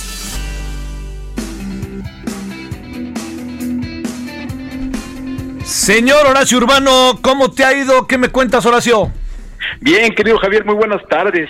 Pues muy impactado después de, ver los números que presentó hoy INEGI sobre el desempeño de la construcción en lo que va de año con cierre a junio. Muy impactado porque como, como habíamos visto, pues la verdad es que ha sido un desplome tremendo que pareciera que tocó piso en mayo y que en junio empezó una pequeña eh, repunte de un poquito más de 1%, pero yo te diría que ese repunte del junio del 1% es muy engañoso porque la realidad es que si lo comparamos contra el respecto al junio del año anterior, la caída sigue siendo muy grande, como de 30%, y el año pasado ya venía muy mal, o sea, si lo comparamos con junio, por ejemplo, del 2018, a lo mejor estaríamos hablando de una caída de 40, 45% inmensa en lo que significa en empleos. De hecho, en lo que va de en lo que va de pandemia se han perdido pues, ya registrados formalmente más de 100 mil empleos en la construcción, únicamente en la industria. Habría que ver lo que ha pasado en todas las cadenas productivas relacionadas. Entonces, si es un tema delicado lo que está pasando con la construcción, al margen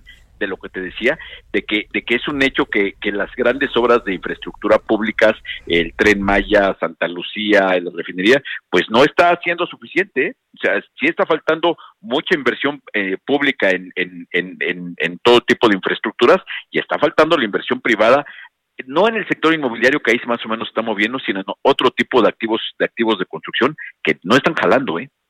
A ver, ¿Y qué estará? Bueno, es buena parte es el coronavirus y también el tema económico, ¿no? Pues eh, eh, buena parte es, es el parón que le pusieron a la obra pública desde el inicio del sexenio. En realidad es eso. En realidad es que si tú ves el desempeño, las gráficas que presenta INEGI, nos habla de que esta caída empezó en el, pues que será después del, justo después del 2018. Pues el 2019 ya fue y eso es reflejo del ajuste a los, a los presupuestos de, de, de gobierno, de, en todo, al, al, al recorte que le pusieron a todos sus presupuestos y particularmente al tema, al tema de, al tema de, de, obras, ¿no? De todo tipo. Al recortar el presupuesto a todas las secretarías, pues todas las secretarías tenían su pizcacha de inversión en construcción, obviamente pues comunicaciones y transportes la parte más importante y todo eso se ha visto frenado y lo vemos reflejado en la caída de, de producción, de empleo y de horas horas ocupadas. Y eso te digo en lo que eh, se refiere únicamente a la parte relacionada con la construcción, que como sabemos pues tiene que ver con un montón de sectores productivos que los arrastra, no los arrastra y con muchas regiones que que sin esa obra pública, sin esa inversión, pues no tienen forma de generar empleos para compensar los que la, construcción no está construyendo. Entonces, sí es un tema delicado, ¿no? O sea, si vemos ahorita de, de con respecto al año pasado, la caída en producción es del 2.4%. La caída en empleo es del 1.1% y la caída en horas es del, es del 6.4%.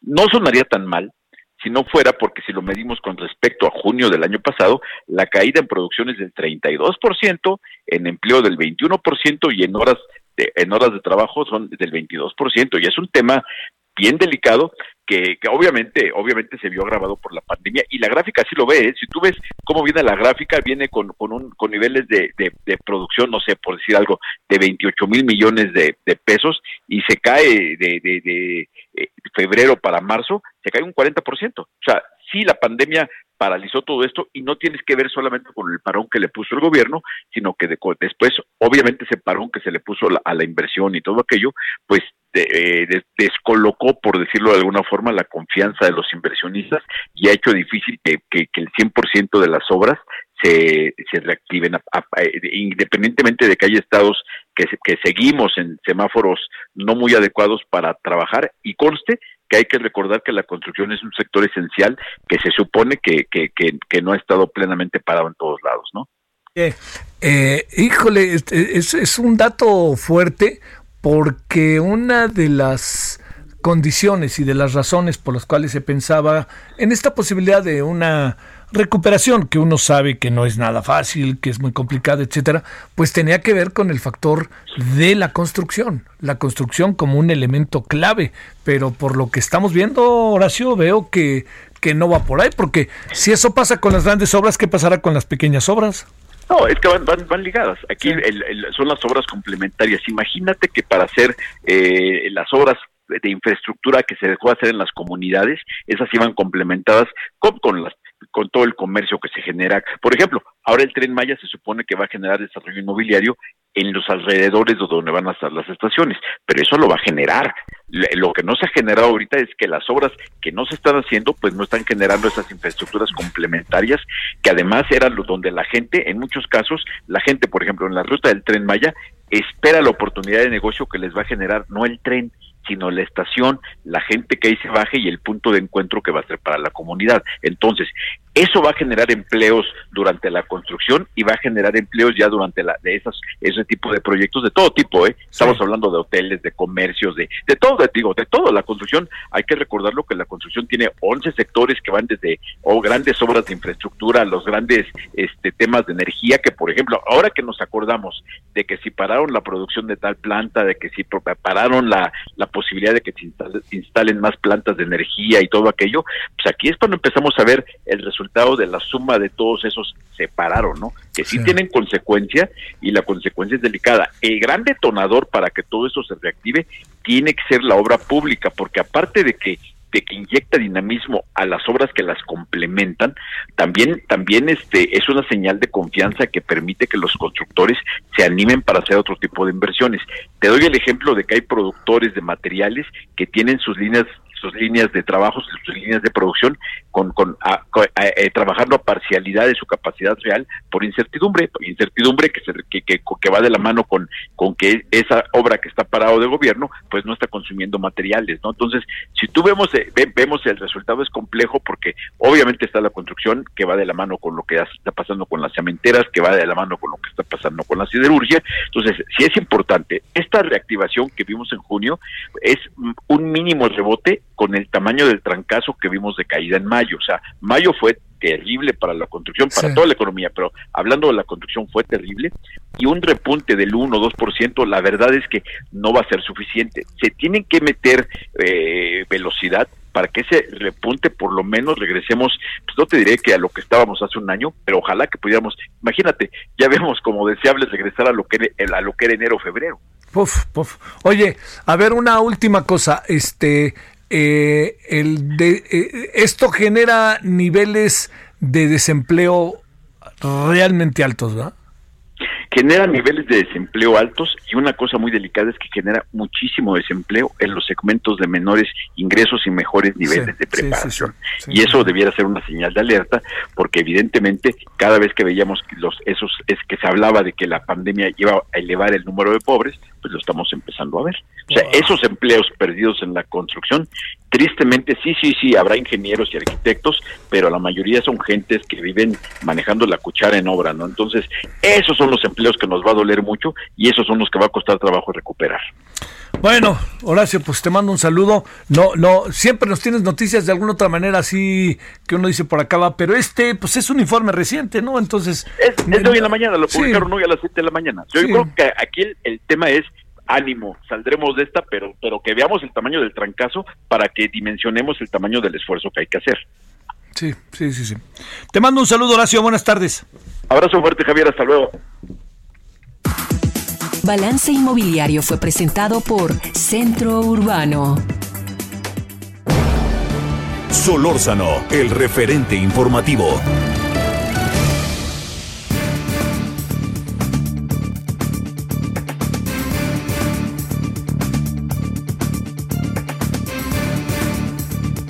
Malos, malos datos, estos datos que nos dio ahorita, bueno, digo malos, este, en el sentido de lo que significan, oiga, pues fíjese que no, no nos viene bien eso, porque además teníamos, pues se coloca siempre, como es sabido, a la, a la industria de la construcción. La industria de la construcción es un gran referente en la economía de un país. Donde hay obra, donde hay obra, hay crecimiento. ¿Por qué? Esto significa que hay inversión para construir casas, para construir edificios, para construir departamentos, para construir pues este oficinas, para construir obras, ¿no? Aquí lo que sucede es que hay un asunto que nomás no, no, no hay como una respuesta precisa, ¿no? Así del por qué. Y aquí me estoy refiriendo eh, ni más ni menos que a lo que puede significar eh, el hecho de mantener a como de lugar, a como de lugar, eh, la construcción del tren Maya, la construcción del aeropuerto, la construcción de dos bocas. No es que uno no quiera que se construya, sino más bien es, vale en este momento la pena como anda el país, distraer, dirigir los dineros a obras que en este momento no nos van a ser tan rentables cuando tenemos otras demandas, ese es el asunto. Y hay que pensarle ahí. Bueno, pues ahí denle vueltas y ya veremos. Pero por lo pronto, oiga, te, este, le, le, recuerdo, hoy en la noche vamos a hablar de San Fernando, de lo que pasó hace 10 años allá en Tamaulipas vamos a tener testimonios, vamos a escuchar gente que ha trabajado el asunto, a ver qué nos dicen. Y también vamos a tener toda la información del coronavirus, los números, que parece que sí hay un descenso, ojalá lo sea, ¿no? Es lo que más queremos, y que eso nos puede dar un alivio, aunque sea momentáneo, y sobre todo revisar estructuras y, este, y todo lo que son estrategias. Adiós. Hasta aquí, Solórzano, el referente informativo. Heraldo Radio. La HCL se comparte, se ve y ahora también se escucha. Imagine the softest sheets you've ever felt. Now imagine them getting even softer over time. That's what you'll feel with Bowl and Branch's organic cotton sheets. In a recent customer survey, 96% replied that Bowl and Branch sheets get softer with every wash. Start getting your best night's sleep in these sheets that get softer and softer for years to come. Try their sheets with a 30-night guarantee. Plus, get 15% off your first order at bowlandbranch.com. Code BUTTERY. Exclusions apply. See site for details.